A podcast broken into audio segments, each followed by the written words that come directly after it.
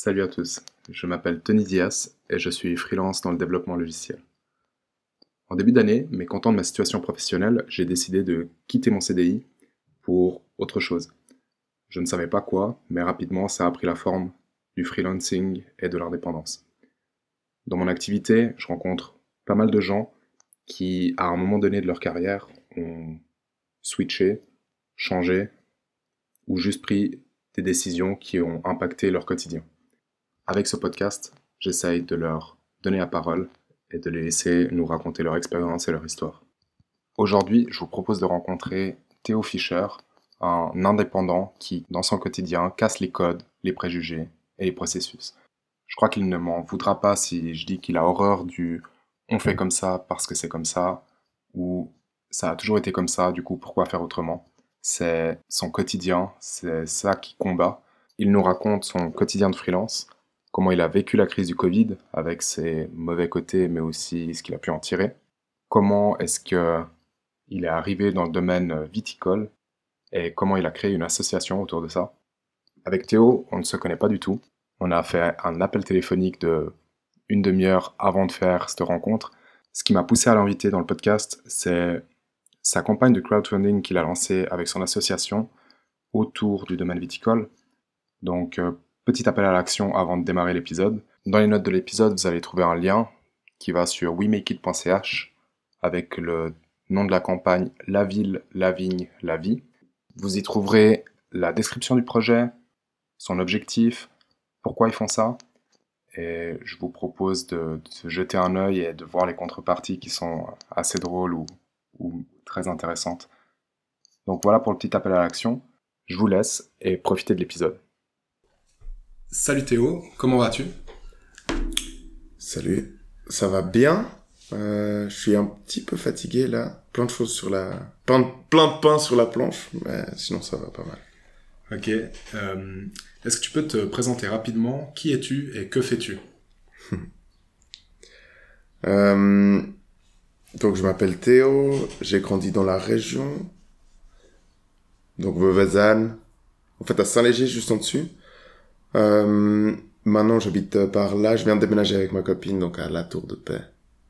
Et ce que je fais, waouh, c'est compliqué, ou c'est complexe plutôt. Mais je pense que hum, ce que je fais réellement, c'est d'essayer de de me réapproprier toutes les euh, tout ce qui m'entoure ou tout ce qui me fait vivre. Euh, du coup, tous les processus, euh, ouais, les processus qui sont liés à ma vie d'une manière ou d'une autre. Donc euh, moi, ce que j'appelle, enfin, j'appelle ça la facilitation. Du coup, comment est-ce que j'arrive à faciliter certains processus? Euh, qu'ils soient collectifs ou individuels, pour permettre bah, soit à moi, soit à des, des groupes ou des personnes de se réapproprier euh, leur manière de faire, leur manière d'être. Euh, donc pour moi, concrètement, ça s'applique à bah, mon alimentation, que ce soit avec le projet de la, de la vigne ou bien des projets de jardin que j'ai, euh, ma santé avec euh, euh, l'école des plantes médicinales, ou simplement en devenant freelance, en me réappropriant mon outil de travail en fait. Ok, donc on, on pourra creuser plein de choses euh, par la suite. Euh, est-ce que tu peux nous dire quelque chose sur toi que la plupart des gens ne savent pas ? Waouh. Mmh, bonne question. Il y a beaucoup de choses que les gens savent. Qu'est-ce qu'ils savent pas ? Je pense que ce qu'ils savent pas, et qui des fois me dérange un petit peu, c'est peut-être un truc débile, c'est le premier truc qui me vient à l'esprit, c'est que je crois que j'aime beaucoup la bière, mais je la digère très mal. Donc, des fois, je suis de mauvaise humeur quand je bois beaucoup de bière. Ça doit être à cause de ça. Pas mal. Euh, donc, aujourd'hui, moi, je t'ai invité surtout euh, parce que tu as un, un projet en cours et, et je trouvais pertinent de t'inviter aujourd'hui et pas plus tard. C'est, c'est le projet qui est nommé la, la ville, la vigne, la vie.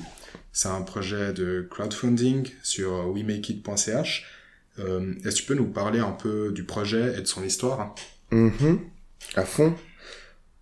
Du coup, tout est né l'année passée, pendant le confinement, où, où du coup, ben moi en tant qu'indépendant, j'avais perdu beaucoup de mes contrats, euh, vu que je travaillais, ou je travaille toujours vraiment en physique avec les gens, euh, Bah, comme tu disais, où c'est différent d'avoir un interview où il y a une personne en face de toi, ou si c'est par Zoom ou bien par téléphone, bah là c'est la même chose dans les interventions que je fais. Euh, donc vu qu'on n'avait plus le droit de se rencontrer, beaucoup de ces contrats sont tombés à l'eau.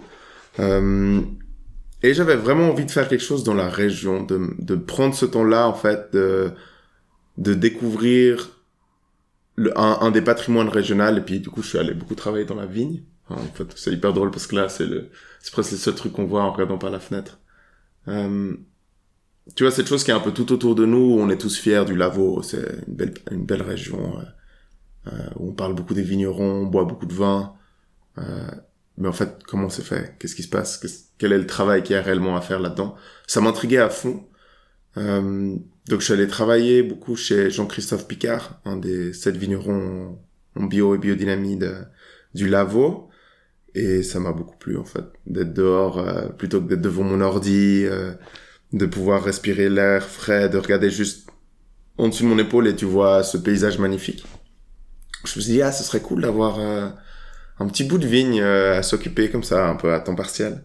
Et j'en parlais un peu beaucoup autour de moi, et il y a pas mal de gens qui étaient intéressés aussi. Je pense que ça a pas mal euh, attisé ce retour à la nature, le fait d'être confiné chez soi.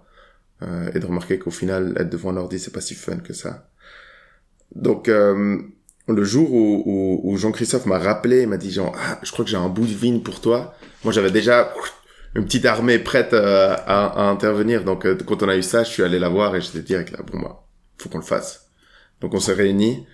On a créé euh, l'amicale viticole du col de Onsla. C'est notre petit nom. Et euh, on s'est dit, bon, bah, c'est parti, on va tester, quoi. On va apprendre en même temps sur le tas. Il euh, n'y a aucun de nous qui est vigneron. Je pense que la personne qui a le plus d'expérience, c'était moi, en ayant fait euh, les travaux de la vigne l'année passée. Mais au final, j'en sais pas beaucoup plus. Donc, euh, à chaque étape, on, on découvre un petit peu la manière de faire.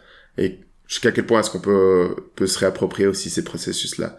Est-ce qu'on doit vraiment suivre la manière de faire euh, euh, du Lavaux ou de la région? Est-ce qu'on n'arrive pas à... à ouais, à... à chatouiller certains de ces processus, à les faire différemment, et, et ouais, en fait, à, à se réapproprier cet, cet engin de production.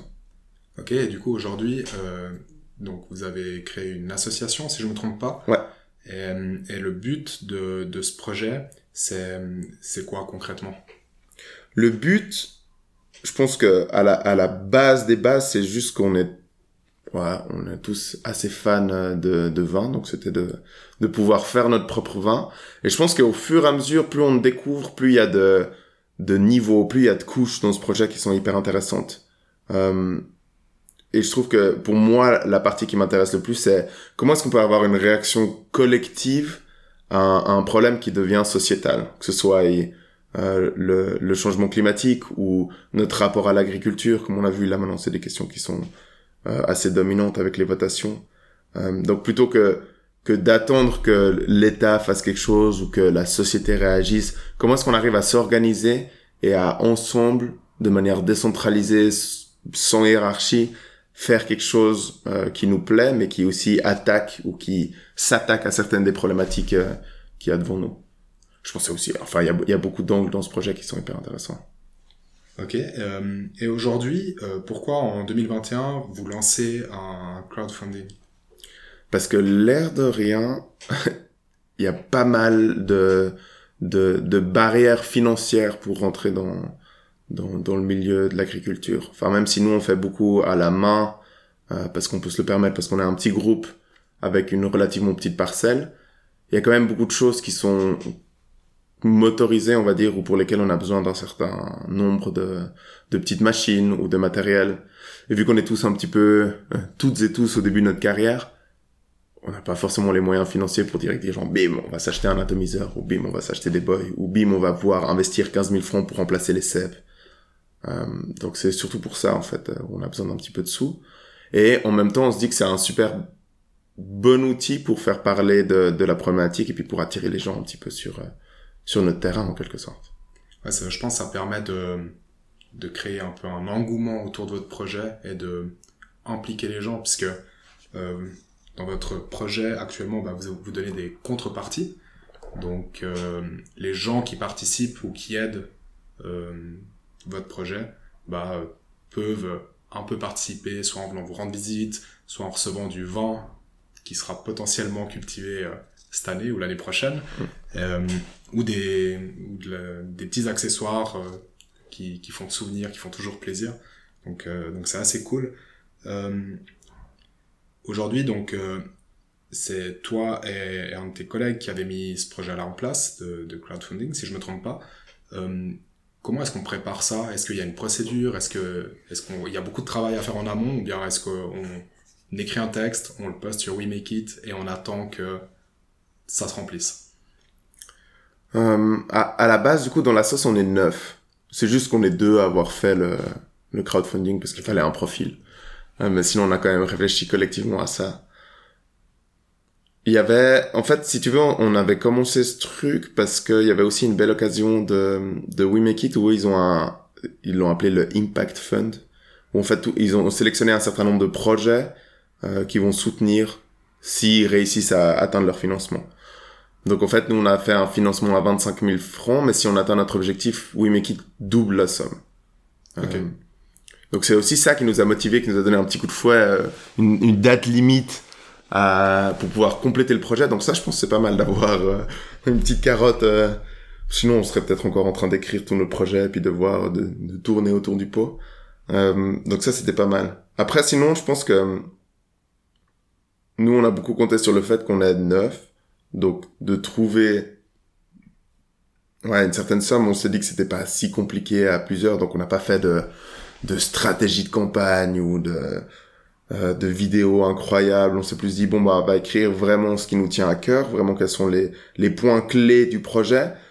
Et après on avait peut-être c'est une bonne ou une mauvaise impression, mais plus l'impression que en en parlant, en communiquant, ça touchait quand même pas mal de personnes. Euh, donc on s'est dit qu'on allait plus faire ça comme ça en en partageant et tu vois. Enfin, c'est aussi comme ça que j'ai fini là au final. Euh, donc ça a pas si mal marché. Oui, exactement parce que bah moi j'ai découvert Théo euh... sur un post Facebook qui partageait la campagne. Et du coup, c'est, on s'est activé pour enregistrer ce podcast aussi vite que possible. Comme ça, on pourra le partager avant la fin de la campagne. Donc, aujourd'hui, euh, vous avez atteint à presque vingt mille francs. Ouais. J'ai regardé ce matin. Donc, il reste à peu près cinq mille cinq cents francs à, pour atteindre votre objectif. Donc, euh, à la fin, je te laisserai faire un moment euh, publicité, euh, si tu veux, pour, pour essayer d'engager les gens. Mais au final, euh, c'est, moi, je trouve que c'est un beau projet. Il, euh, il regroupe plein de, de valeurs que j'ai en commun aussi. Et, et, et on a grandi dans la même région et, et tout ce que tu as expliqué avant et tu as décrit dans le projet, c'est, bah, moi, ça me parle, puis c'est hyper pertinent. Donc, euh, donc c'est, c'est cool. Mm. Euh, je te propose de passer dans une partie où on va un peu plus parler de, de toi. Qui est Théo, euh, comment il en est arrivé là où il, où il en est aujourd'hui. Euh, donc, euh, cette partie, je l'appelle le déclic. Je sais pas si, euh, avec le temps, je changerai de nom ou pas, mais en gros, en deux mille vingt, moi, j'ai fait le choix de changer d'activité professionnelle. Je suis parti à la recherche d'un quotidien qui m'apportait plus de sens. Et j'ai un peu regardé ton parcours et j'ai l'impression qu'il y a eu pas mal de, de changements aussi ou de, ou de moments clés qui t'ont fait, en fait, continuer tes études, puis changer, passer indépendant, puis donner des cours potentiellement à Burier, au gymnase. Enfin, il y a eu pas mal de choses, et, et je vais essayer de, de comprendre quels ont été les moments clés. Euh, donc, est-ce que tu peux nous résumer un peu ton parcours euh, académique, puis professionnel? Mmh.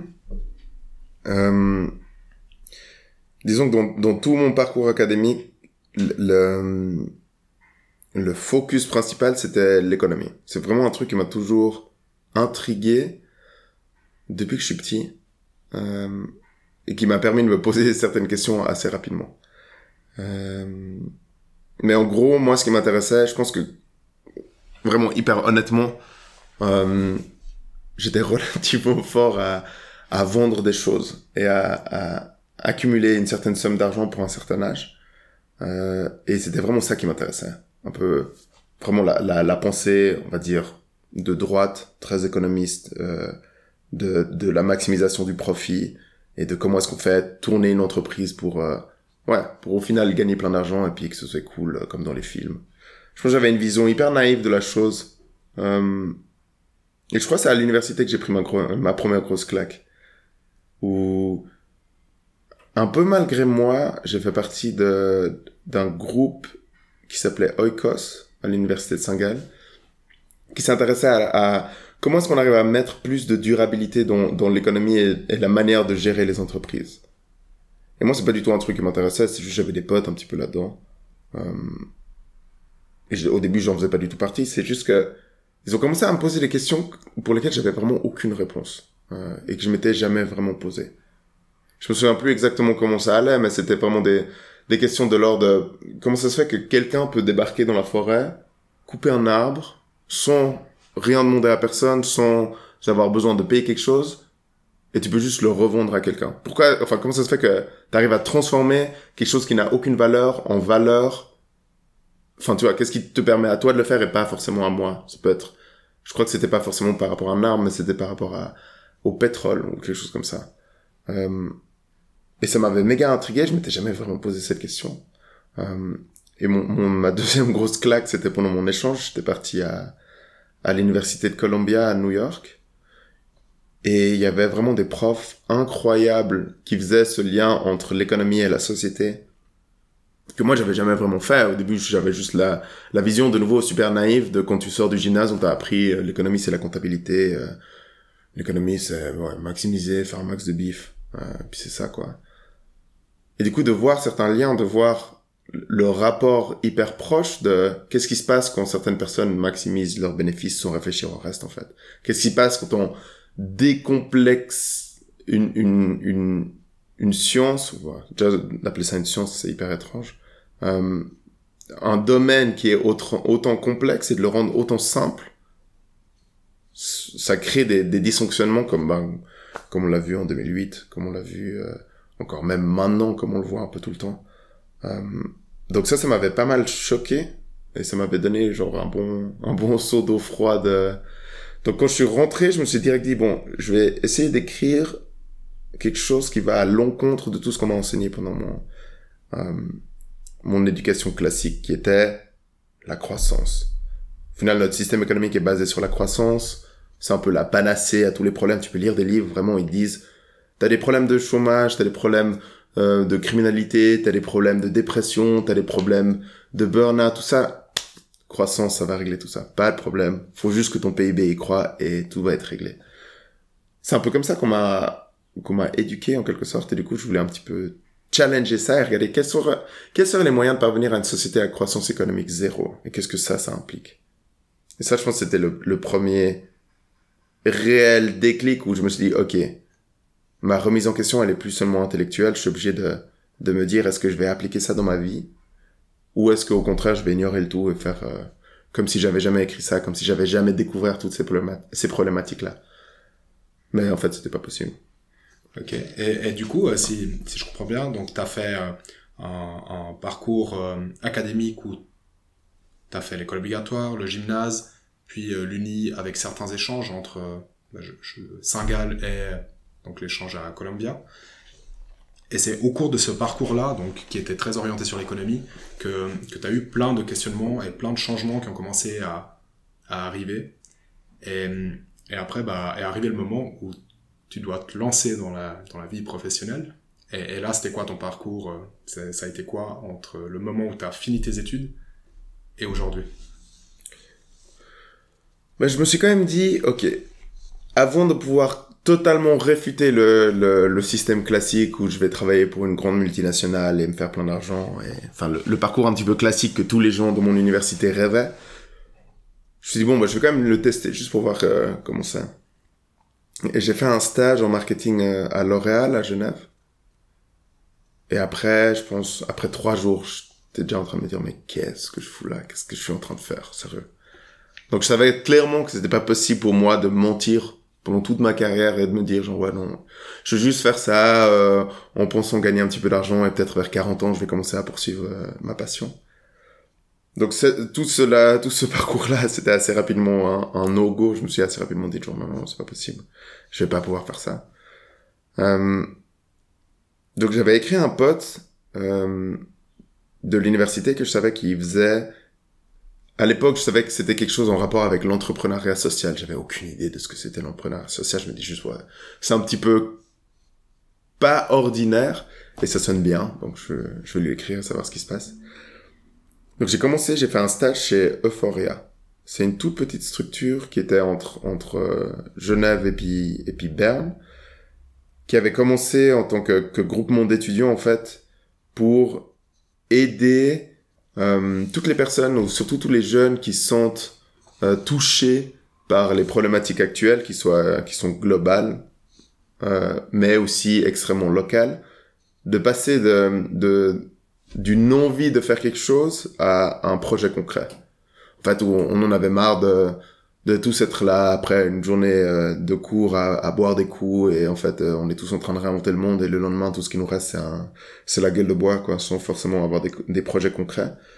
Donc, comment est-ce qu'on arrivait à, à, à amener des jeunes à fondamentalement repenser leur, leur, euh, leur rapport aux autres, mais leur rapport à eux-mêmes et à leur volonté de vraiment faire quelque chose?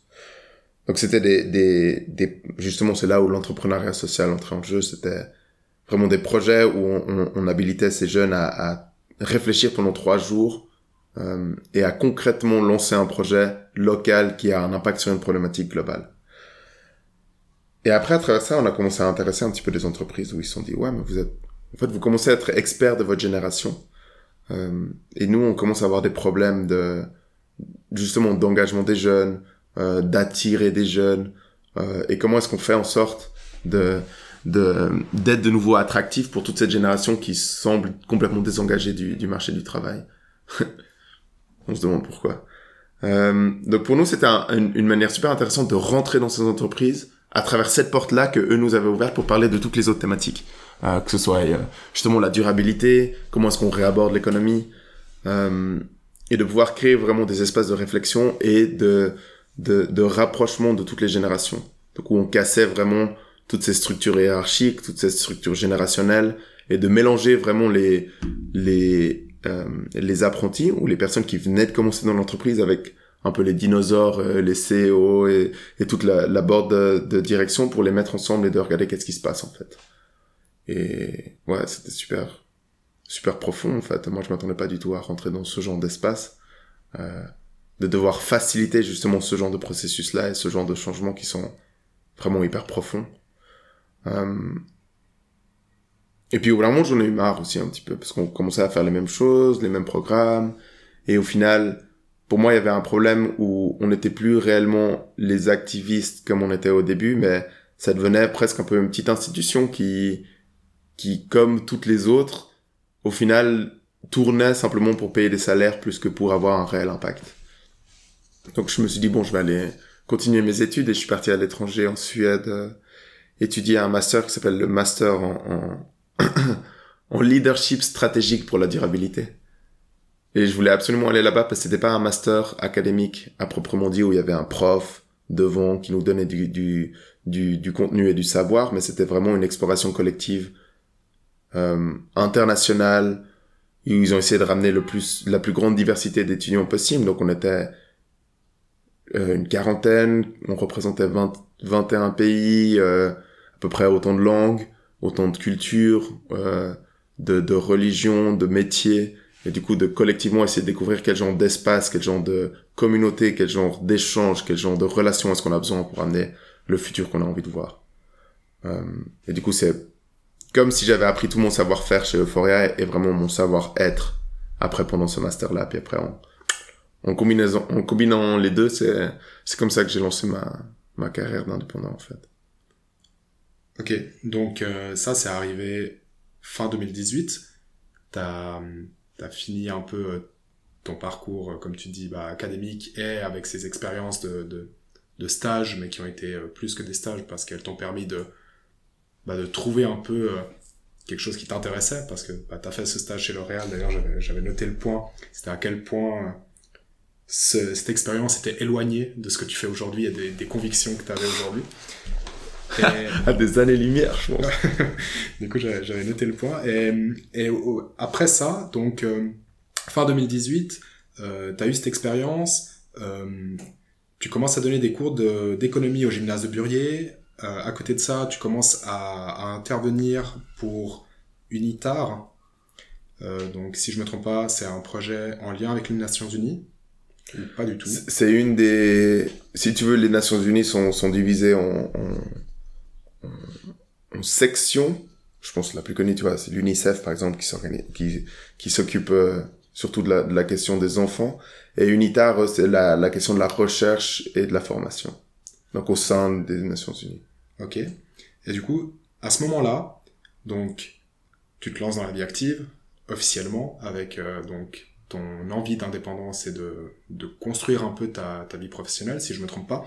Euh, pourquoi faire le choix donc de, de donner des cours au gymnase de Burier et aussi de lancer en parallèle euh, comment ça s'est passé en fait ce moment qui a, d'après ce que j'ai pu voir, était un moment important parce que c'est le moment où tu t'es lancé et tu as eu plusieurs choix à faire à ce niveau-là.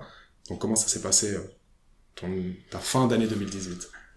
Oh, c'est une bonne question. Je pense que ce qui m'intéressait réellement, c'était plus les, les, les expériences. Et vu que, avec Euphoria, en fait, j'ai, j'ai peut-être oublié de, de préciser ça, mais j'avais commencé par un stage et après, j'étais responsable de toute notre, notre section qui était en lien avec les entreprises. Euh, okay. Donc, disons que j'étais déjà proprement dit dans la vie active à ce moment-là, euh, mais en tant que salarié.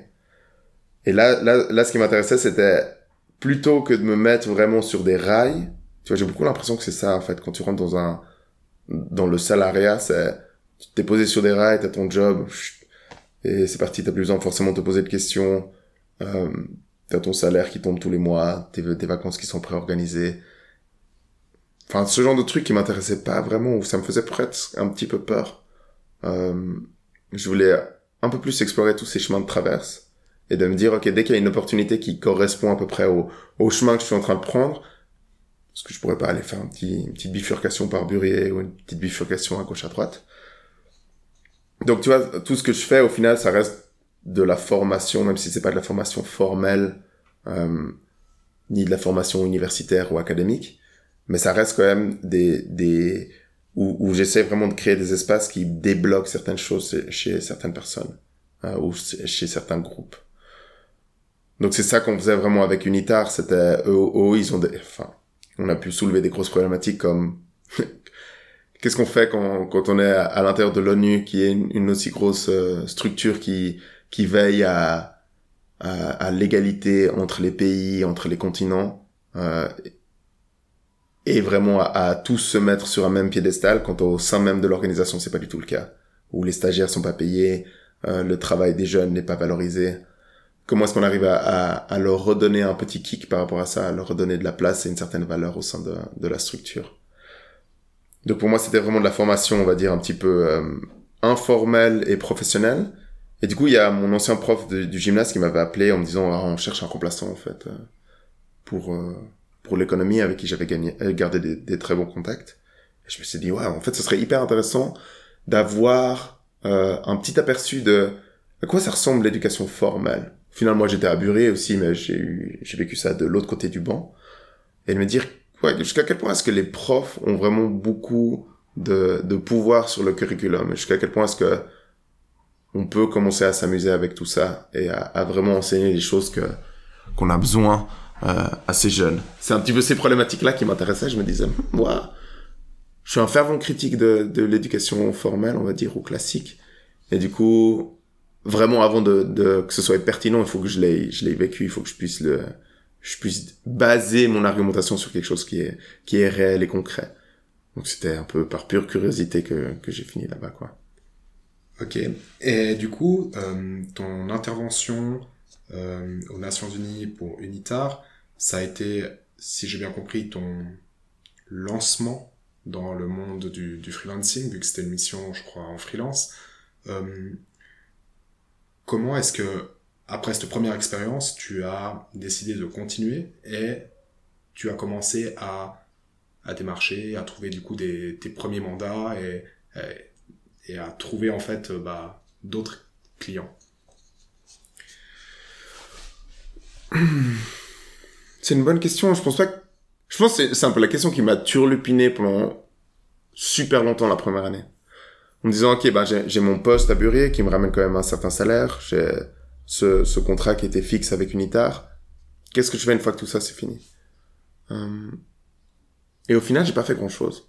Je, j'ai vraiment beaucoup laissé les choses venir et les choses se faire, et juste un petit peu de ouais de me mettre, enfin de, d'être un peu là, coucou, j'existe et je suis là, euh, et regarder si ça intéressait les gens.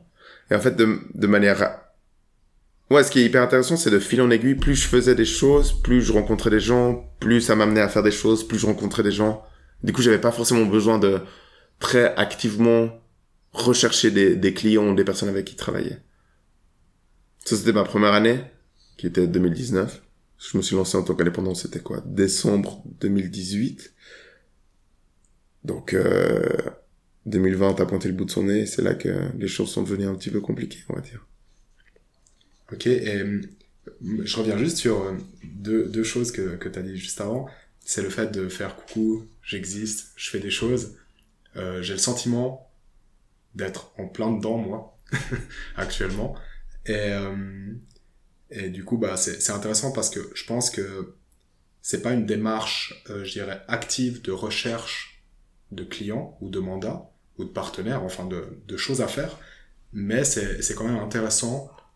Parce que, euh, contrairement à certaines personnes, bah, j'ai le sentiment que toi, puis moi aujourd'hui, bah, on, on arrive quand même un peu à, à dire, on, on fait des choses, si jamais, bah, vous pouvez nous appeler, et du coup, indirectement, bah, ça peut ouvrir des portes et ouvrir des opportunités, juste par le fait qu'on en parle, ou qu'on, qu'on partage ça, ou qu'on, qu'on existe. Donc, euh, donc c'est assez cool. Et, et la deuxième chose, c'est par rapport à toutes les rencontres que t'as fait. Donc, tu dis que, en faisant ça, ça t'a amené des rencontres. Euh, à quel point ça a été impactant pour toi euh, de, de, de rencontrer des gens de divers milieux, de divers euh, des orientations professionnelles ou, ou autres. Euh, comment ça, ça a joué un rôle en fait dans, dans ton orientation professionnelle à toi?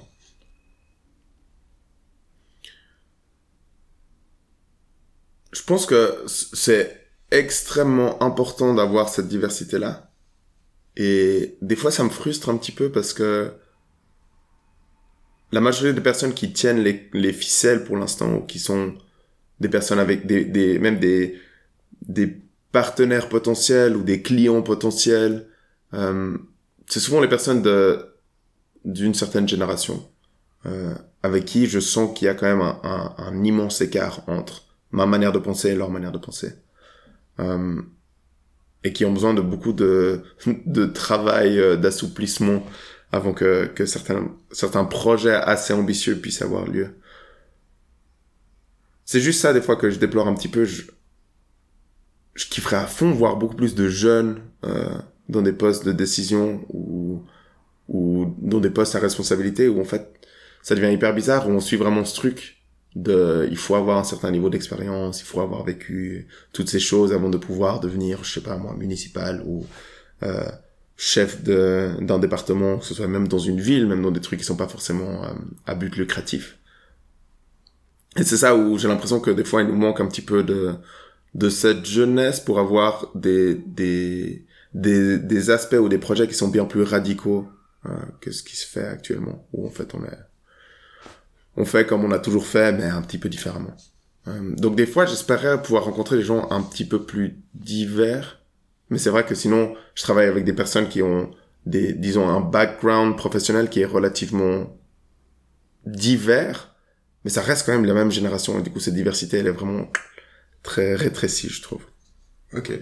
Je sais pas si ça répond à ta question. C'est, c'est hyper intéressant, parce que je pensais justement au contraire, enfin, du coup, tu réponds totalement à la question, parce que t'as cette diversité que moi, je vois, d'un point de vue externe, mais toi, de ton point de vue à toi, bah, cette diversité, bah, elle, elle est réduite si tu la regardes sous un autre angle.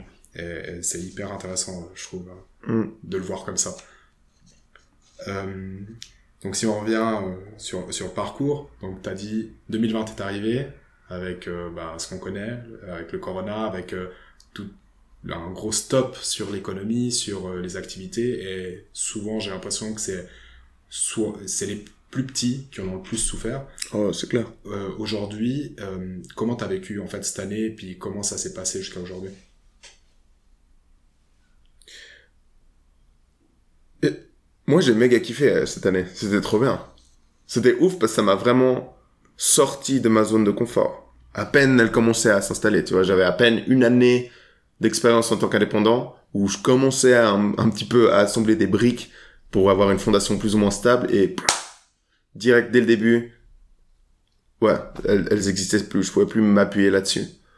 Euh, et ça devenait extrêmement intéressant aussi pour ma réflexion et par rapport à ce que je fais. Je pense que pour pour beaucoup euh, de mes interventions ou de de mes de mes contrats, c'est basé sur la résilience. Comment est-ce qu'on arrive à, à à recréer un écosystème, euh, un groupe, une organisation, un collectif qui soit résilient, qui ait vraiment cette capacité à résister à des chocs qui sont inattendus. Souvent, c'est des conflits, euh, mais là, ça devenait un choc qui venait de l'externe totalement, qui était réellement inattendu. Et du coup, pour moi, ça devenait presque de la pratique, de plus devoir en parler ou de plus simplement devoir ou, ou pouvoir me cacher derrière des paroles ou certains...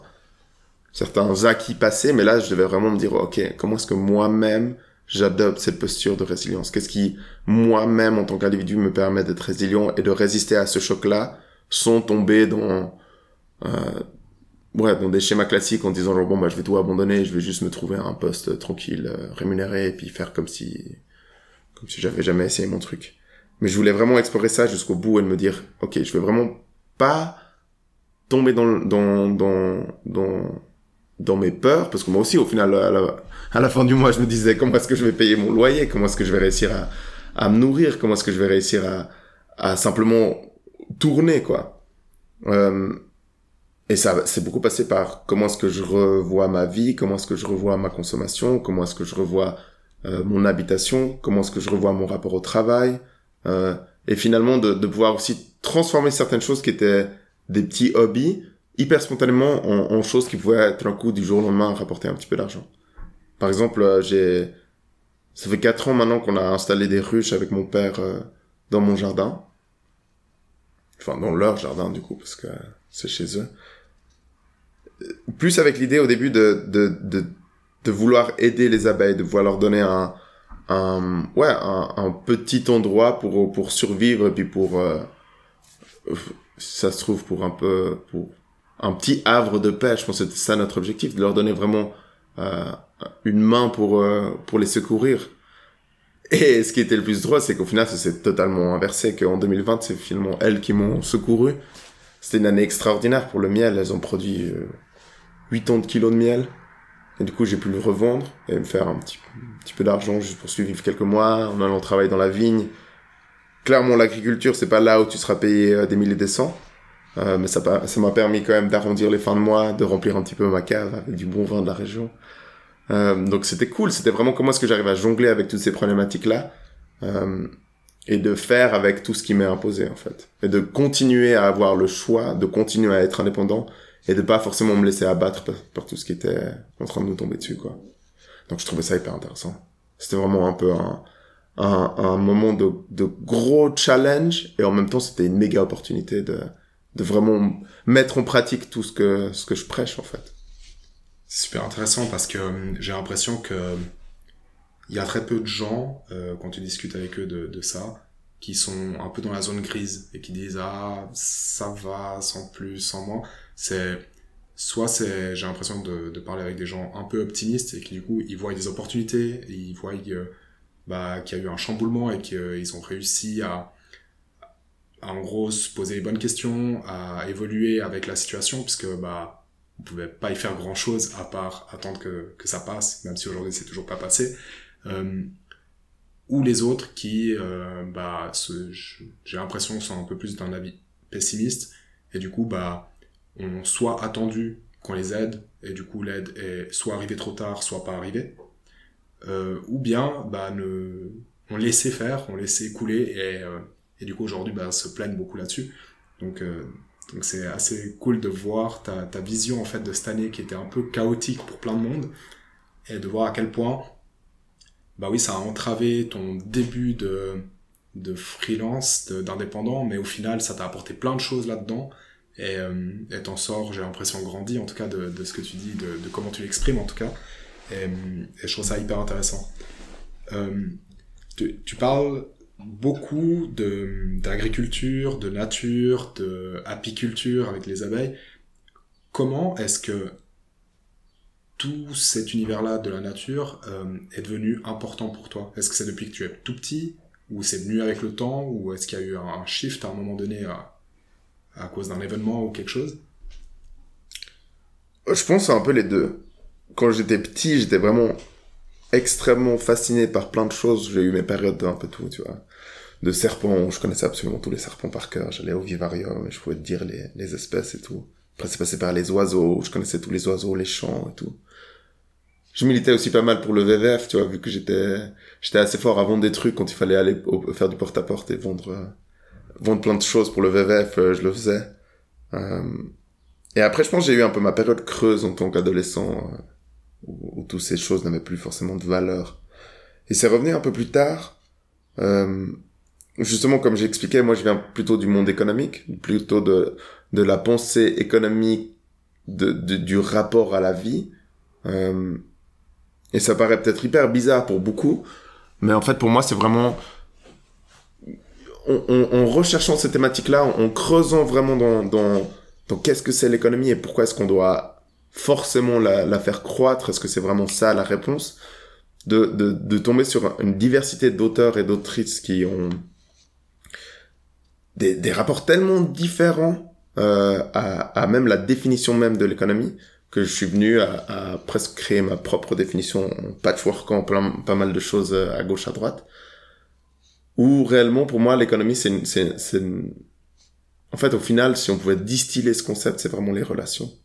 Et du coup, la relation qu'on a autant avec nous-mêmes qu'avec les autres, mais aussi avec la nature, qui est vraiment... Euh, bah, pas seulement notre vaisseau, mais vraiment la chose de laquelle on fait partie aussi, mais qui nous nourrit, qui nous héberge... Euh, qui fait en sorte que toute la vie soit possible. Donc c'est pas possible de pas avoir de relation avec ce, cet immense élément qu'il y a partout autour de nous. Donc c'est vraiment un peu par, par réflexion intellectuelle au début, puis après au final je me suis dit bah ce serait hyper intéressant de, d'avoir quelque chose de manuel, euh, de pouvoir aller me dépenser dehors, de mettre les mains dans la terre, d'expérimenter un petit peu avec tous ces concepts, que ce serait bah, la permaculture, justement l'apiculture, la viticulture, euh, toutes ces choses ça m'intéresse à fond. Et de voir que, au final, ça se différencie pas autant que ça de, de ce que je fais. Tu vois, si, si je travaille avec un groupe, euh, qui est de nouveau un, un, un environnement complexe, il y a beaucoup de rapports, euh, à la nature que j'utilise comme, comme analogie ou comme, comme matière de travail. Tu vois, la permaculture a beaucoup de, d'aspects sociaux qui sont hyper intéressants à réutiliser dans, dans des processus collectifs. Et du coup, en fait, toutes mes pratiques commençaient à se nourrir les unes des autres. Euh, où ma manière d'appréhender un groupe pouvait me permettre d'appréhender un jardin et inversement. Euh, et qu'il y a plein de principes euh, de, disons, du monde naturel qui sont en fait cent pour cent applicables à, à la société humaine, quoi. Ok, cool, merci. Euh, donc si euh, on revient donc à aujourd'hui. Euh, donc avec toute ton expérience, tout, tout ce que tu as pu vivre donc avec cette année deux mille vingt et, et aujourd'hui bah, le, potentiellement la reprise d'activité, comment se passe une journée type chez toi? Ça n'existe pas, il n'y a pas de journée type. Euh... Ou peut-être une semaine du coup, est-ce que tu as, tu as des, des choses qui reviennent assez de, de façon récurrente ou, ou pas du tout, c'est vraiment genre au jour le jour, c'est une totale exploration Où, où tu fais des choses et puis, puis juste tu kiffes et du coup bah, c'est comme ça que tu, que tu vis aujourd'hui? Ouais, c'est plutôt un peu la deuxième option. Euh, j'ai pas... Disons qu'il y a, il y a certaines choses qui sont obligées d'être planifiées à l'avance, euh, surtout quand j'ai des contrats. Euh, et des fois des contrats à long terme où on a des meetings réguliers, comme par exemple ce matin typiquement. Mais ça, tout le reste de ma semaine sera totalement différent d'une semaine à l'autre. Même si j'ai certains petits trucs qui sont fixes, c'est assez euh, assez au jour le jour, assez freestyle, euh, ce qui me permet quand même d'avoir justement la possibilité de tout d'un coup me dire ok, qu'est-ce que je vais faire aujourd'hui en fait, qu'est-ce qui m'attire réellement dans, dans, dans le reste de ma journée, ce qui me permet aussi de temps en temps de juste chiller, lire une B D, euh, comme tout d'un coup partir sur un coup de tête, euh, aller explorer un truc à gauche à droite, genre des fois euh, juste partir et aller marcher dans des endroits que je connais pas. euh. Donc il n'y a pas forcément de journée type, ni de...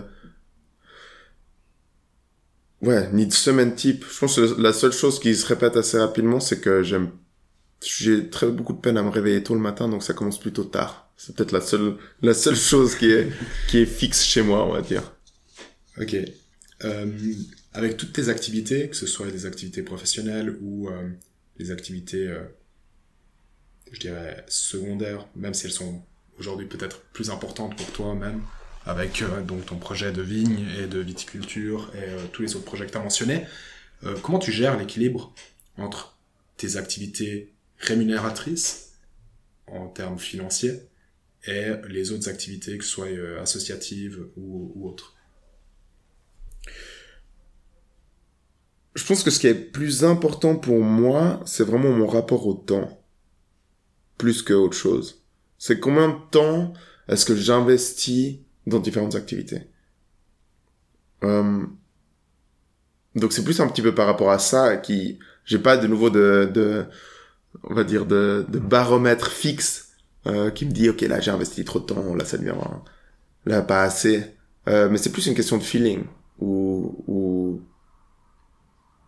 j'essaie de regarder et de, de garder cette balance un petit peu pour moi.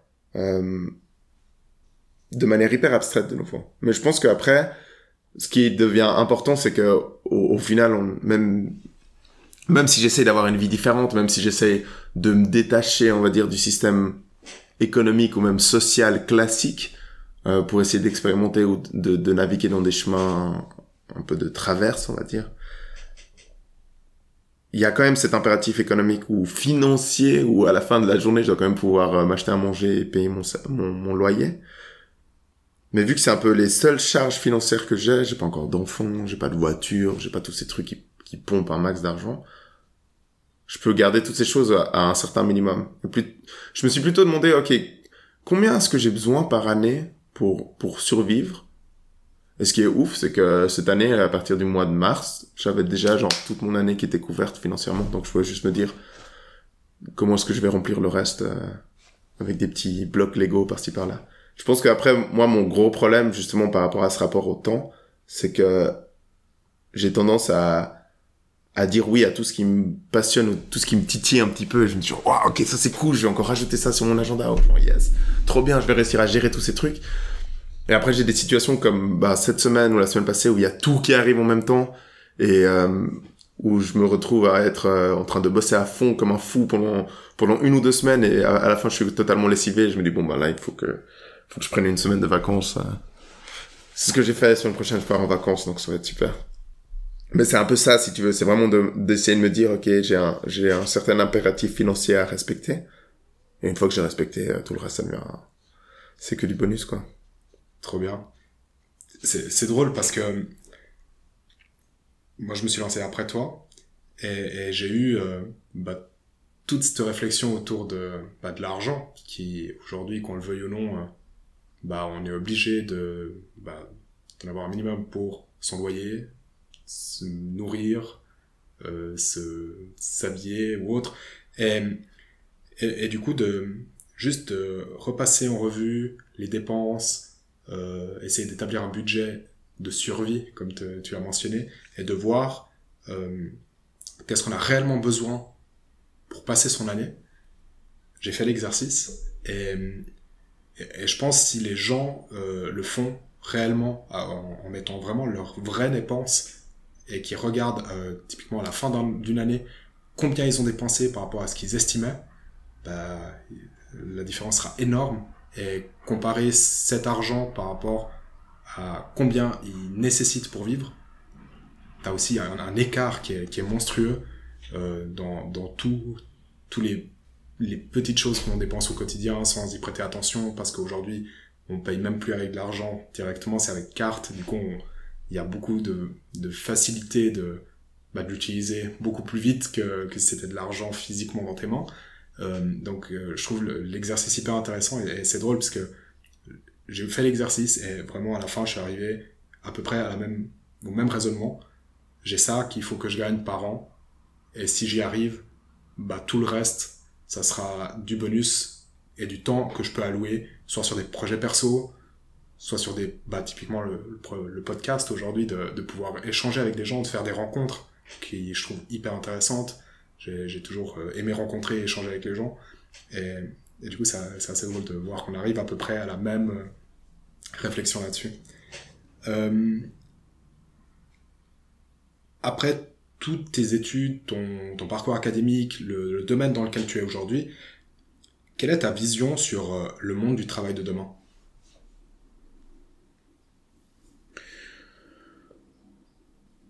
Comme je t'ai dit avant, moi, je, je, je pense que ce qu'il nous faut, c'est réellement des changements radicaux. C'est pour ça aussi que je, j'aime bien, je, je dis assez souvent que je suis facilitateur de changements radicaux, parce qu'au bout d'un moment, tout ce qui est cosmétique, ça sert à rien. Tu vois, tout...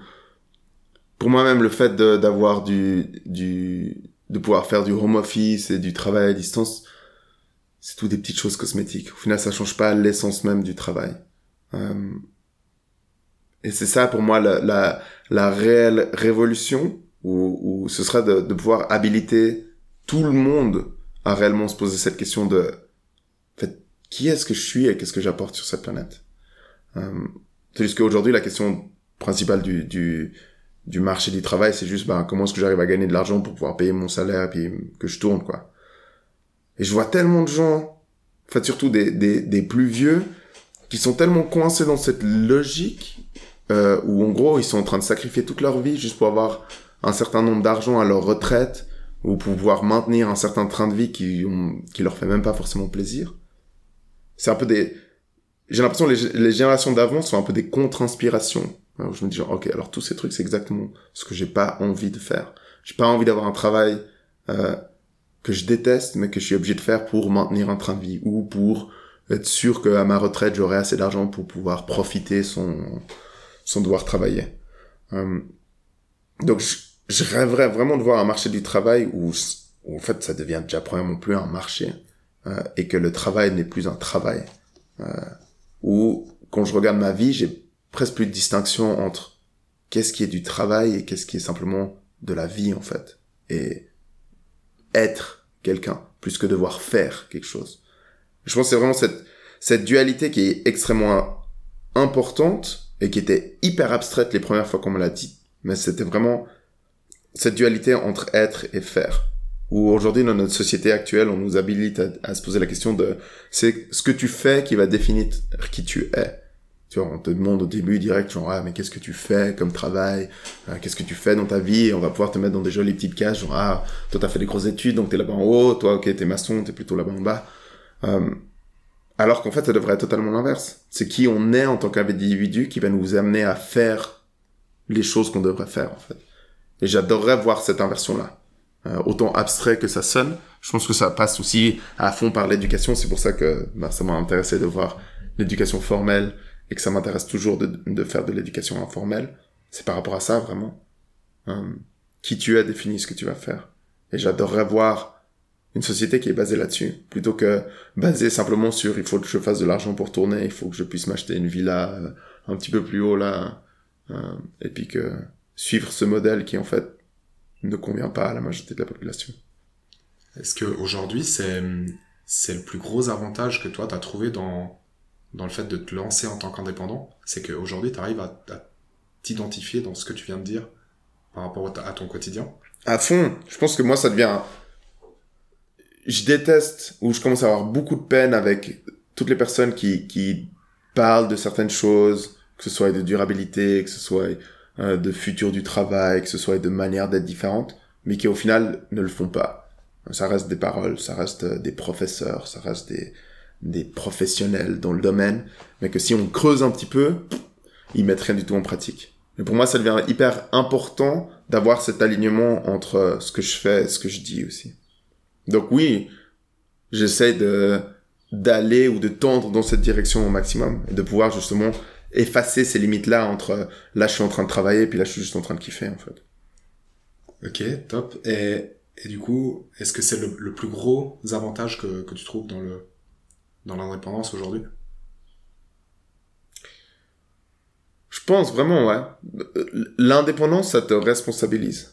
Ou j'ai l'impression qu'on nous... En fait, on crée que des individus dépendants. Que ce soit même à travers notre notre, notre, ouais, notre système d'éducation, où on est vraiment dépendant des profs qui vont nous donner la matière, on n'est jamais habilité à, à aller chercher nous-mêmes réellement ce qu'on veut apprendre, même si c'est ce qu'on nous dit.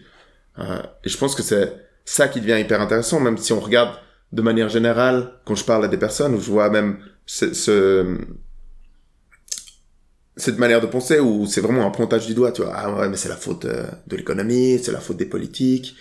Et du coup, de pointer du doigt toutes ces personnes-là, ça nous rend dépendants de toutes ces personnes, de toutes ces institutions. Et je trouve que ça devient bien plus intéressant et bien plus habilitant si on pointe le doigt contre nous et de dire, ok, mais c'est, c'est quoi ma propre responsabilité dans ce système-là? Où est-ce que moi je suis en train de fermer les yeux? Où est-ce que moi je suis en train de faire des compromis? Et est-ce que je suis vraiment en train de représenter le futur que j'ai envie de voir, oui ou non? Je pense que si tout le monde se posait cette question, on serait déjà dans une société relativement différente. Je suis totalement d'accord. euh, et du coup, à l'inverse, quel est le plus gros inconvénient, inconvénient que, que tu vois dans ce mode de, de après ce choix-là? Je pense que le, le plus gros inconvénient de loin, c'est que je suis toujours et jamais en vacances. C'est vraiment ça. Vu que j'ai la possibilité de, de, que m- mon emploi du temps est cent pour cent malléable et que justement je, j'ai pas quelque chose qui est fixe et, et planifié à l'avance et que des fois, au jour le jour, les choses changent. J'ai vraiment cette, cette, cette opinion-là que, du coup, si tout d'un coup, du jour au lendemain, quelqu'un me disait genre, ah ouais, tu veux venir avec moi, on part une semaine, euh, je sais pas, euh, au Grison et puis on va juste euh, faire du ski, ben, je pourrais clairement dire oui. Euh, Parce que j'ai cette possibilité-là de tout transformer en vacances. Mais aussi, vu que tout est basé sur des choses que je kiffe à fond et qui me passionnent et où j'ai beaucoup de peine à dire non, je suis en train de, d'additionner beaucoup de projets, euh, ou beaucoup de, de, de, de mandats, euh, qui au final, des fois, je me dis genre, ah ouais, ok, peut-être qu'il faudrait que je réfléchisse à, justement, prendre un petit peu plus de vacances. Et il y a cette dualité, justement, entre toujours et en même temps jamais en vacances, que je trouve qui est quand même un petit peu, des fois, difficile à, à naviguer. Top. Euh, est-ce que tu as quelque chose qui t'empêche de dormir? C'est une bonne question. Parce que je suis pas un très bon endormeur. Je m'endors très difficilement. J'ai beaucoup de choses qui se passent beaucoup dans ma tête. Euh, euh, donc il y a un... tout qui a un potentiel de m'empêcher de dormir, mais que ce soit un truc hyper débile qui peut juste tourner, les petits vélos euh, comme ma maman elle dit, euh, mais je pense pas. Sinon j'ai des fois juste des fois des des soucis ou des fois je me dis ouais mais est-ce qu'on va vraiment y arriver, est-ce qu'on va vraiment réussir à amener tous les changements qu'on a besoin avant de foncer dans le mur? Mais c'est pas que ça m'empêche de dormir, mais c'est juste une, une question qui est quand même présente tout le temps, un peu autour de moi et, et dans ce que je fais, quoi. Ok. Euh, après tout ça, est-ce que tu as déjà pensé à revenir en arrière ou à repartir sur une carrière dite plus standard ou plus sûre ou, ou jamais?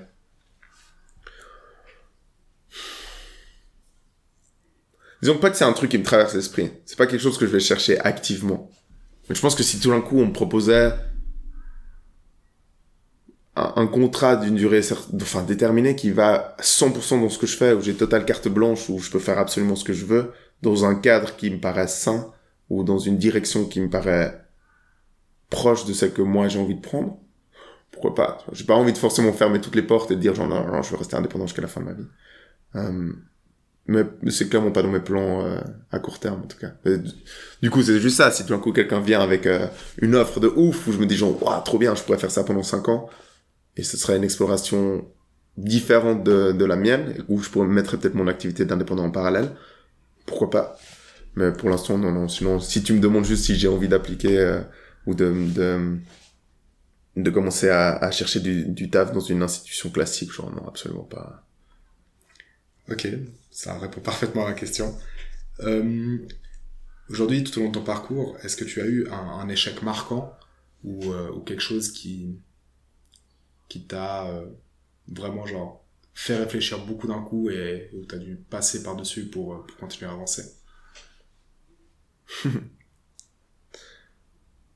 sais qu'on en avait déjà parlé au téléphone et ça m'avait déjà fait bugger à ce moment-là. Je pense pas que j'ai d'échecs marquants. Ou, enfin oui, j'ai eu des milliards d'échecs dans tous les sens Et j'en fais encore plein, euh... ouais, quotidiennement. Mais c'est juste que plus que de voir ça comme des, des barrières ou des trucs qui m'ont, genre, ah, empêché de travailler, c'était juste, je sais pas, des fois ça m'a forcé à faire un petit détour. Et, euh, du coup, j'ai appris quelque chose de différent de ce que j'attendais, ou j'ai exploré quelque chose d'autre que je pensais pas forcément explorer. Donc je vois pas forcément ça comme étant des, des échecs où j'ai dû fondamentalement me remettre en question et, et devoir repenser toute ma vie et qui m'ont fait, qui m'ont empêché d'avancer pendant un certain moment. C'est plus un peu, ouais, ben, je suis peut-être tombé, mais c'était plus, enfin ouais. Peut-être ça m'a permis de voir certaines choses à une différente hauteur, tu vois. En ayant la face par terre, peut-être tu peux mieux voir des insectes, j'ai aucune idée. Parfait, parce que c'est, c'est vraiment hein, des, des gens avec qui j'échange, c'est, c'est souvent ce qui revient, c'est que c'est dur de sortir un échec parce qu'ils le voient pas tel, comme tel, et c'est toujours des apprentissages au final qui sont peut-être pas les, les résultats attendus, mais c'est un apprentissage quand même, et du coup, euh, euh, la plupart des, des gens avec qui j'échange, ben, j'ai le sentiment qu'ils, qu'ils ont cette vision de « Ok, ça s'est peut-être mal passé, mais j'ai appris ça. » Et du coup, au final, c'était une bonne expérience quand même. Mm. Donc, ça, c'est assez cool. Euh, sinon, pour toi, c'est, c'est quoi ta plus grande fierté de, dans tout ton parcours? Je pense que c'est, c'est de pouvoir vivre de ma manière de voir les choses. C'est ouf quand j'y pense. Euh, même du... du du trajet que j'ai fait euh, ces trois dernières années, c'est assez... Enfin, ça me rend quand même fier de pouvoir justement dire, en fait, je vis pas forcément dans le même système que la majorité des personnes. Et que, quand j'ai des conversations, que la majorité des, des gens sont là, wow, wow, c'est... c'est ouf ce que tu fais, je comprends rien, mais c'est genre quand même malade. Euh... Et je pense ça, j'aime beaucoup. Et, et le fait qu'en fait, j'ai réussi... jusqu'à un certain point, hein, et que je suis toujours en train de, de poursuivre euh, cette voie-là, mais de, de me créer quand même une certaine liberté dans, de, dans ma vie, en fait, et de pouvoir, bah, justement, m'enlever de ces rails euh, que je m'étais presque mis moi-même, ou qu'on m'avait mis euh, quand j'étais plus jeune, quoi. Ok. Euh, si tu pouvais donner un conseil à, à ton toi-même quand tu avais vingt ans, ça serait quoi? Toi, je suis en train d'essayer de me rappeler qu'est-ce que je foutais quand j'avais vingt ans. Mais je pense pas grand-chose. Honnêtement, si, si tout ça, c'était à revivre en boucle, genre, c'est parti, uh, go. Enjoy, my man. Je pense que c'est tout ce que je dirais. Trop bien. Et dans dix ans, euh, Théo, il fera quoi? Et il sera où? Ouah. C'est tellement loin, tu me dis même l'année prochaine, je pourrais pas te répondre, alors dans dix ans... Euh... Honnêtement, il y a de fortes chances que je sois toujours par là. Ça, c'est un, un, une des choses que je peux te dire. Parce que pour moi, c'est hyper, inter... enfin, hyper important, aussi après mon master, d'être revenu ici, euh, dans la région que je connais, euh, avec les gens que je connais, les traditions que je connais, l'accent que je connais, euh, les manières de faire que je connais. Ça devient beaucoup plus authentique d'avoir un impact ou d'essayer d'avoir un impact dans la région qui m'a créé, en quelque sorte, ou qui a fait euh, que je devienne qui je suis devenu. Donc, c'est peut-être la seule composante qui est relativement sûre de... Je risque d'être encore dans le coin. Ok, parfait. Euh, avant, tu l'as, tu l'as mentionné, euh, ton unique routine du matin, c'est de te lever un peu, un peu plus tard que, que la norme. Euh, est-ce que dans, dans ta semaine ou euh, au quotidien, tu, tu as des, d'autres routines que, qui se répètent un peu, et qui te permettent de, je sais pas, de bien préparer tes journées, ou de, de, de te mettre dans, en route bien dans tes projets, ou, ou pas du tout, et puis c'est freestyle, et puis ça marche pour toi comme ça? Je pense qu'il y a vraiment une grosse, grosse composante freestyle. Euh, y a... J'ai presque toujours eu un espèce de problème avec la routine, où d'un coup ça devient un petit peu ennuyeux. Je pense que c'est aussi pour ça que je pas... ça m'intéresse pas d'être, euh, d'être salarié ou d'être dans une entreprise classique, c'est ce rapport à la routine, où tout devient un peu, ouais, mettre au boulot dodo, quoi. J'ai un peu cette association entre routine et puis des choses un peu ennuyantes. Je pense que sinon, si on prend dans mon, dans mon année, peut-être si on zoome en dehors, il y a quand même certaines certaines périodes où je fais différentes choses. Euh, je pense qu'un truc qui est assez lié à une certaine routine, c'est d'aller me baigner dans le lac, où je kiffe à fond. Surtout l'hiver, où, comme je dis, j'ai assez souvent des, des pensées euh, qui... Enfin, je suis toujours en train de réfléchir à plein de choses dans tous les sens. Et le fait de me mettre dans de l'eau froide, ça me ramène tellement les pieds sur terre que ça, des fois, ça... C'est, ouais, c'est des bonnes claques à prendre un peu tous les jours, euh, vu que j'ai de la peine à me réveiller en plus. Et sinon, ouais, j'aime beaucoup...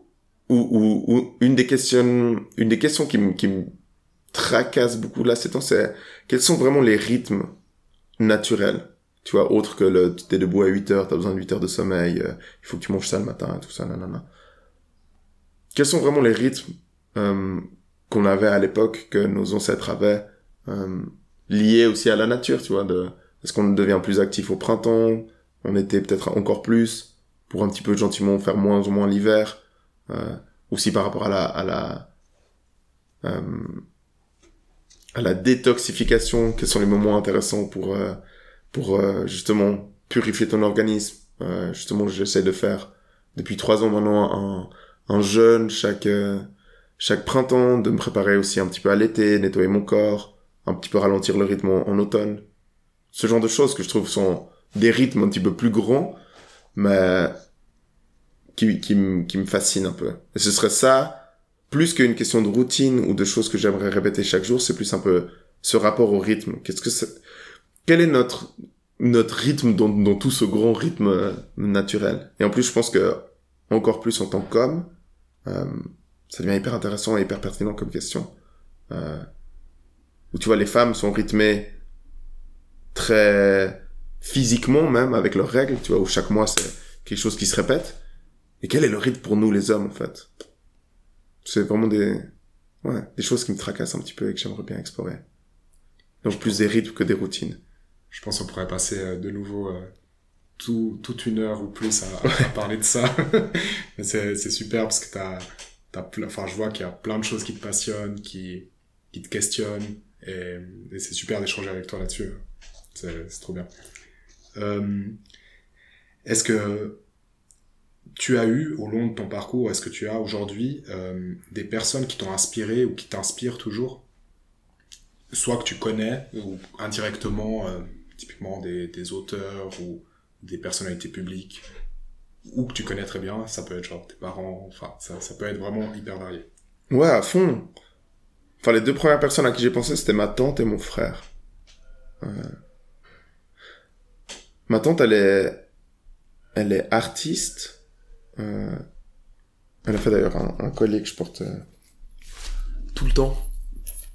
Et euh, je pense que elle, son rapport au monde m'a toujours beaucoup aidé à garder la tête euh, dehors de l'eau. Je, quand, je pense que quand j'étais petit, j'étais très rêveur et j'habitais dans beaucoup de mondes différents en même temps, je pense.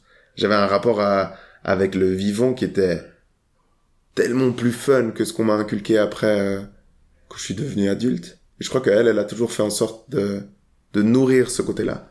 Euh, d'être sûr que je perde jamais ce côté un peu enfantin, un peu naïf, et d'avoir un rapport très poétique à la nature et au monde et au vivant, en fait. Et ça, je trouve, ça m'a beaucoup impacté. Euh... Et après, mon frère, c'est... Je pense que c'est la première personne autour de moi qui était vraiment indépendant. Euh, lui, il est graphiste. C'est pas forcément un monde hyper facile non plus, mais de pouvoir le voir genre jongler avec euh, tous ces trucs euh, et et ouais d'avoir un peu un exemple d'indépendance juste autour de moi, c'était aussi, je pense, très habilitant euh, pour démarrer ma propre carrière en ayant, tu vois, peut-être un peu quelqu'un sur qui m'appuyer, de regarder genre ah comment est-ce qu'il gère lui tous ces trucs euh, ou comment est-ce qu'il ne les gère pas, et de pouvoir euh, pouvoir un peu m'appuyer là-dessus. Et d'ailleurs c'était lui aussi qui m'avait aidé euh, pendant le... On, on habitait ensemble, là, je viens de déménager, je peux emménager avec ma copine, mais on habitait avec mon frère. Et euh, où justement, au tout début, tous mes contrats étaient annulés, j'étais vraiment en train de me dire, genre, non, mais qu'est-ce que je vais faire? Comment je vais vivre? C'est la merde, l'État, il me soutient pas en tant qu'indépendant, surtout, surtout que je venais de commencer ma carrière, donc je recevais des broutilles euh, de, de l'État. Et c'est lui qui était un peu là, mais je sais pas ce qu'il te faut, t'as enfin le monde... qui est un, enfin le monde que tu détestes, ou le monde financier ou basé sur ce genre de choses, qui est en train de s'écrouler autour de toi, et toi t'es en train de le pleurer. Putain, plein. Ah ouais. C'est vrai, c'est pertinent ce que t'es en train de dire. Euh, donc ouais, c'était assez... enfin c'est cool. Il y a beaucoup de choses qui qui m'inspirent dans sa manière d'être et dans sa dans son rapport à, à son travail en fait. Trop bien. Est-ce que tu as un livre ou un film à, à recommander, ou que tu recommandes souvent, que ce soit à des potes ou, ou autre? Ouais, à fond. Moi je kiffe les livres pour enfants en fait. Euh, du coup moi je conseille tout le temps Momo de Michael Ende. C'est... D'ailleurs, je l'avais... Pendant mon premier confinement, on, on, comme projet assez fun, il y avait des potes qui ont monté une, une petite radio qui s'appelait Radio quarante, enfin, qui existe toujours d'ailleurs, enfin, qui était une radio online, et puis tout le monde pouvait proposer, pardon, proposer un peu du contenu. C'était surtout pour trouver un peu une plateforme pour euh, ben, tous les artistes et les personnes qui avaient plus personne, plus de théâtre, plus de concerts, plus ce genre de choses. Moi, je m'étais dit que j'allais lire ce livre, en fait. Et c'est devenu juste un truc où je, d'abord je lisais, puis après on s'amusait avec ma copine à faire des bruitages et tous les trucs. Et c'est une histoire, elle est, c'est une histoire pour enfants, donc c'est très compréhensible, mais ça aussi, c'est ce rapport hyper poétique, euh, à, à la vie, euh, et il explique, en fait, le système économique de manière tellement vulgarisée, mais qui est extrêmement pertinente, euh, que je trouve complètement ouf, de, que tout, toute personne devrait lire ce livre, euh, une fois ou une autre dans, dans sa vie. Trop bien, je le mettrai dans, dans les notes de l'épisode, puis j'essaierai de, de le lire. Euh, est-ce que tu as une citation qui te parle ou que, que tu partages souvent? Ouais. J'en ai plein, hein. Je kiffe à fond les citations. Euh... Mais, bah, d'ailleurs, il y a un livre peut-être aussi que, que je pourrais conseiller, qui est de, de deux artistes suisses qui, qui sont euh... Fischli et Weiss, qui ont... Ils ont fait juste un livre de questions qui s'appelle « Will happiness ever find me ?» Et c'est juste des questions qui, des fois, sont paraissent un petit peu triviales ou un petit peu bêtes, mais qu'en fait, sont hyper profondes. C'est ce genre de citation que, que je kiffe. J'aurais dû l'amener, comme ça, j'aurais pu t'en livrer. Mais sinon, citation un peu kitsch, comme ça. Euh, je kiffe à fond celle qui est attribuée à Einstein, qui dit euh, qu'on peut pas résoudre les problèmes avec la même manière de penser que ce qui les a engendrés. Et je pense que c'est, c'est quelque chose que j'utilise assez souvent dans mon travail en disant, bah, en fait, on est en train de réfléchir à tous ces problèmes de la même manière que ce qui les a créés. Il faut juste qu'on change notre manière de penser, il faut qu'on change notre manière de voir les choses et notre rapport à la vie, en fait. Trop bien. Est-ce que tu as une question que tu aurais aimé que je te pose pendant l'interview et que je ne t'ai pas posée? Non. Tu m'as même demandé comment ça va au début, donc c'était cool. Trop bien. Est-ce que, à l'inverse, tu as une question que tu souhaites me poser à moi? Bah, en soi, j'ai plein de questions, mais après, du coup, ça deviendra un interview euh, inversé. Ouais. Euh... C'est pas l'objectif aujourd'hui. Une seule ouais. question. Une seule question. Après, on pourra discuter plus tard, en dehors du podcast, si tu veux. Ouais. Moi, je crois que ça m'intéresse aussi à fond de... Vu que t'as cherché à trouver des personnes qui sont un petit peu en dehors, ou qui cherchent leur propre voie, qu'est-ce qui t'a... attiré, ou qu'est-ce, qui qu'est-ce que tu t'es dit, genre, ok, yes, je vais inviter Théo, ça a l'air, ça a l'air pas mal. En fait, ce qui m'a intrigué, c'est, bah, en fait, on se connaît pas du tout. Avant aujourd'hui, on s'était jamais vu, on a eu juste un, un appel téléphonique. Euh, c'est, j'ai vu le, le post Facebook du, euh, donc du projet de crowdfunding pour, pour la ville. Euh, ça m'a intrigué déjà parce que mon père travaille dans le domaine viticole. Et du coup, euh, bah, je suis allé, euh, j'ai ouvert le, le lien, je suis allé lire un peu euh, quel était le projet. Et, et moi-même, j'ai fait partie longtemps euh, d'une association, mais c'était une association sportive. Euh, donc j'ai donné beaucoup de mon temps, euh, que ce soit pour euh, euh, former des enfants, les entraîner, euh, arbitrer des matchs pour que les matchs aient lieu, sinon bah, ils n'ont pas lieu. Donc, donc j'ai beaucoup donné euh, pendant une plus ou moins longue période. Et, et du coup, je me, ça me fascine de, de comprendre pourquoi je l'ai fait. Et du coup, je, je me pose les, les j'arrive à, le, à comprendre ça en regardant les autres qui font à peu près les mêmes choses, dans le mmh. sens qui donnent de leur temps sans attendre rien en retour, qui, euh, qui explorent des choses, qui testent, et puis bah si ça marche pas, bah ils ont kiffé le moment et puis puis voilà, puis c'est cool. Euh, et du coup ça ça m'intrigue à chaque fois de d'essayer de creuser un peu les les projets et puis qu'est-ce qui a fait que le projet existe ou va exister, euh, quelles étaient les raisons là derrière. Et du coup ça me... le fait de creuser un petit peu, bah j'ai un peu regardé, j'ai j'ai vu qu'on avait des des gens qu'on connaît en commun. Euh, j'ai un petit peu regardé ton profil LinkedIn pour voir un peu le parcours. C'est c'est peut-être bête de faire ça, mais de de voir qu'il y avait plusieurs choses qui étaient pas forcément un fil continu qui, on a l'impression, semble standard ou normal, bah ça m'a intrigué. Et je me suis dit, ah bah Théo, il a fait des études. J'ai vu un post sur LinkedIn où tu dis, ah moi j'ai toujours été un peu euh, premier de classe, euh, ça allait bien. Du coup, c'est c'est assez marrant parce que à l'école obligatoire, j'ai jamais eu de difficultés au niveau scolaire, et, et je pense que aujourd'hui, le, le milieu scolaire, bah, c'est des cases, et il faut rentrer dedans. Et il y a des gens qui ont la facilité de s'adapter, et du coup, bah, pour qui ça convient dans les normes actuelles. J'en ai fait partie, j'ai l'impression que t'en as fait partie, mais ça, m- ça m'intrigue, et ça me, et, et j'essaie de comprendre pourquoi après, on avait la bonne casquette presque pour, f- mmh. pour continuer dans ces cases-là, bah, pourquoi on commence à se poser des questions. En fait, on en sort totalement et, et on cherche après notre, notre case idéale ou à construire un peu notre parcours à nous. Et, et vu que le parcours, ton parcours n'était pas linéaire, bah, ça m'a intrigué et je, et je me suis dit que ça pouvait être une bonne occasion de, bah, de rencontrer quelqu'un de nouveau, d'échanger avec lui. Et du coup, je suis pas du tout déçu. C'était, c'était trop bien pour l'instant. Et, euh, et voilà, c'est un peu toutes ces choses qui ont fait que, que je t'ai proposé de participer. Mmh. Donc, euh, voilà. Est-ce que tu as une personne ou quelqu'un que tu aimerais que j'interviewe dans un prochain podcast ?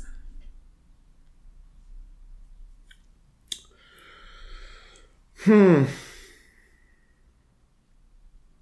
Tu dis des gens qui font un peu des choses différentes ? Euh, pas forcément, dans le sens où je cherche surtout des gens qui sont en totale conscience de ce qu'ils font. Donc si par exemple il y a eu un changement de carrière professionnelle ou une, par exemple, je connais un, j'étais en formation avec un gars qui était boulanger à la base, c'était vraiment sa passion, et du jour au lendemain il est devenu allergique à la farine.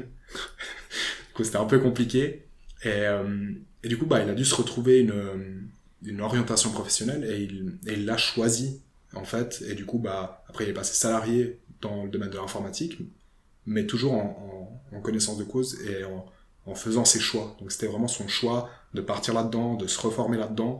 Et aujourd'hui, si, si je ne me trompe pas, ça fait un petit moment que je ne l'ai pas vu, il faudrait que je, je lui écrive.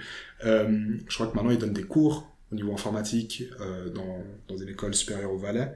Et du coup, il a, il a tout un parcours comme ça où, où il a pratiquement tout le temps été salarié. Et du coup, on pourrait se dire, c'est normal. Mais il a eu une réflexion derrière qui l'a mené à, à se poser des questions à certains moments, à faire des choix.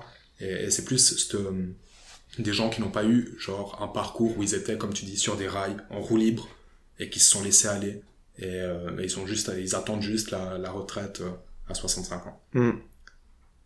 À fond. Bah, là, comme ça spontanément, je pensais à mon pote euh, Pierre Gilles, qui est euh, qui est dans ce projet euh, Pras Bonjour, juste en dessus là, entre Saint-Léger et Vevezane. Okay. Qui font du maraîchage. Euh... Ouais, ils font, ils font de la permaculture, en fait. Du coup, ils ont repris, je crois, c'est deux hectares de terrain.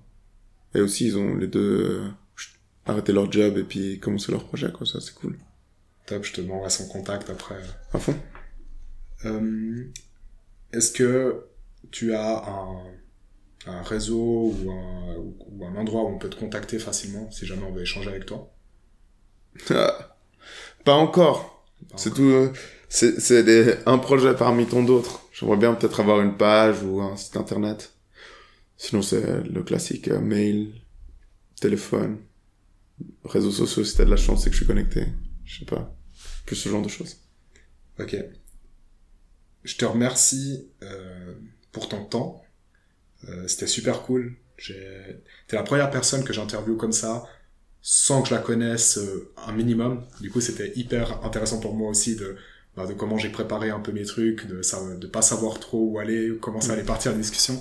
Donc, euh, donc c'était hyper cool. Euh, je te remercie de ta bonne humeur et puis de, bah de ton franc-parler sur les sujets qu'on, qu'on a abordés. Euh, j'ai passé un super moment. Euh, je te souhaite tout de bon pour la suite. Et je te propose de te laisser le mot de la fin par rapport bah, au projet de la vigne, de crowdfunding, qui, s'il y a des auditeurs qui nous écoutent encore, bah, tu peux euh, laisser ton message. Ouais, merci, bah, merci aussi de m'avoir invité. Je remarque que j'étais peut-être un petit peu plus confus et, et moins chaud au début, où je, là, je tricotais un petit peu, et là je me sens plus... Ça sort plus facilement. Et sinon, pour la vigne... C'est vrai qu'il nous faut encore euh, un petit peu d'argent, et surtout il nous faut encore une vingtaine de personnes, je crois vingt-sept, j'ai regardé ce matin, pour avoir ce fameux bonus euh, de We Make It. Et nous, notre, ouais, notre projet, c'était vraiment de, de renouer avec euh, nos traditions viticoles, de regarder aussi comment est-ce qu'on faisait du vin à l'ancienne, sans sulfite, sans levure, euh, de regarder juste ce qui se passe quand on laisse du raisin fermenter euh, spontanément. Euh, qui est de nouveau justement redonner de la complexité à, à, à cette boisson euh, qui est autant emblématique dans la région.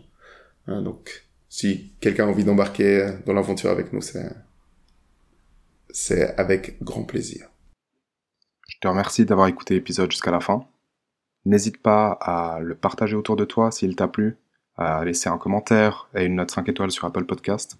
Et petit update sur la campagne de crowdfunding de Théo et son association. Ils ont atteint l'objectif. Donc félicitations, mais la campagne est toujours ouverte, donc n'hésitez pas à aller faire un tour si le projet vous intéresse. En attendant, je vous laisse et je vous dis à dans deux semaines pour un nouvel invité. Ciao ciao.